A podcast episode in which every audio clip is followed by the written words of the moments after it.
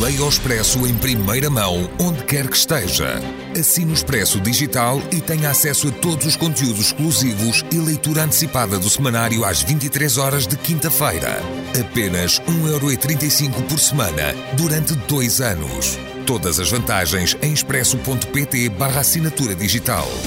Expresso. Liberdade para pensar.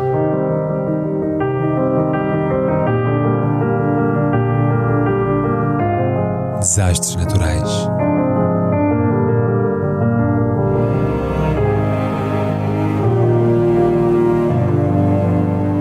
Por António Araújo.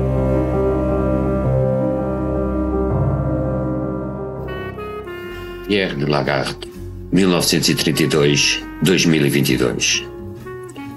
Sobre este bastaria dizer que, sendo Pedro, dedicou a vida inteira às pedras velhas, às quais devotou um amor constante, sem falhas nem sobressaltos, e que morreu em Paris no passado 15 de novembro, ao fim de 90 anos começados em Meudon, ou de Seine, terra que já existia um século antes de Cristo, com o nome Meclodunum, e que no século IX se chamou Milidonum, Moldon no século XII, tendo nas seguintes centúrias várias outras designações, Moldonum,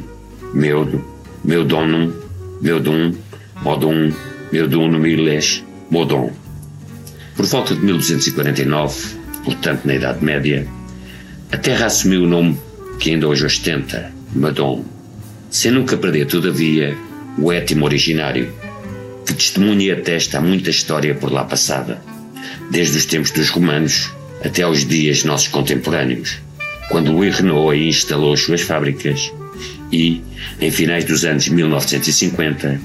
se ergueram lá vastos bairros HLM para alojar os pianoir argelinos. De primeiro, nos alvos do século XII, aconteceu um senhor feudal, o cavaleiro Erkenbold. As frondosas vinhas e os campos de trigo da abadia de Saint-Germain, o ofício eclesiástico de François Rabelais, o convento construído pelos primeiros capuchinhos de França, trazidos na Contra-Reforma, a instalação de uma filial do Observatório Astronómico de Paris, em instâncias de Colbert,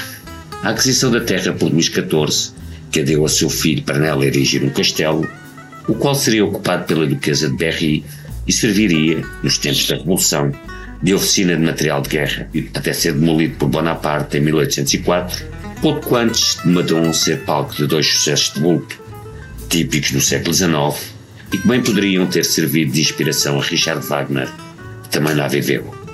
Em maio de 1842, um dos primeiros grandes desastres ferroviários da história, com 55 mortos. Em 1884, o primeiro voo inteiramente controlado de um dirigível. Como se vê, em escassos 990 hectares de terra, a superfície aproximada da terra natal de Pierre de Lagarde, concentra-se muita e muita memória de França, como de resto sucede em tantas outras localidades daquela nação velhíssima. Desde os 16 anos, quando começou a percorrer o país à boleia, Lagarde apercebeu-se desse facto singelo e óbvio, de que as pedras e os lugares são os guardiães privilegiados da memória humana.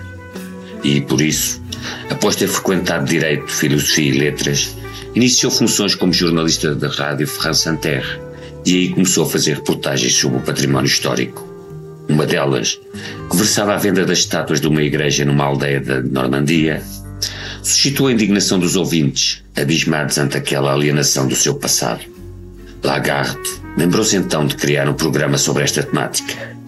Primeiro na rádio, de 1962 a 1964, e depois na televisão, de 1964 a 1992, a série Chef d'œuvre péril, Obras-Primas em Perigo, com mais de 150 episódios, deu um contributo absolutamente ímpar na sensibilização dos poderes públicos dos cidadãos gauleses para a necessidade de salvaguardar o riquíssimo património histórico-cultural do país, sobretudo nos domínios artístico e arquitetónico. Exemplo de serviço público radiofónico e televisivo, a série desempenhou, de seu modo, papel idêntico ao exercido por outro programa lendário, os três episódios de Civilization, A Personal View, que o historiador Kenneth Clark e a BBC lançaram em 1969. Ou seja, além de alertar para a necessidade de preservar as igrejas e os castelos franceses em perigo, o programa de Lagarde foi uma lição de civismo cultural, e em simultâneo de História de Arte Francesa e Europeia, que contou com a presença de convidados famosos, Louis de Funès, Jacques Tati, o Ministro da Cultura Jacques Duhamel, e a que se associou a publicação, em 1971, de uma revista, Monument en Péril, que Lagarde dirigiu durante cinco anos, e de vários livros, e de um prémio que distingue as obras e os trabalhos de restauro, o qual foi inicialmente atribuído pelo Ministro da Cultura, André Malraux, e depois pelo Presidente da República, Valéry Giscard d'Estaing. Na primeira edição do prémio, em 1963, foi galardoado o Château Fort de Guise, fortaleza do século X em região de Haute-Seine, cuja recuperação foi empreendida sob os auspícios do Clube do Via Manoir, associação não lucrativa criada em 1952 por Maurice Duton, o qual teve a felicíssima ideia de mobilizar os jovens em férias para ações de salvaguarda dos monumentos históricos.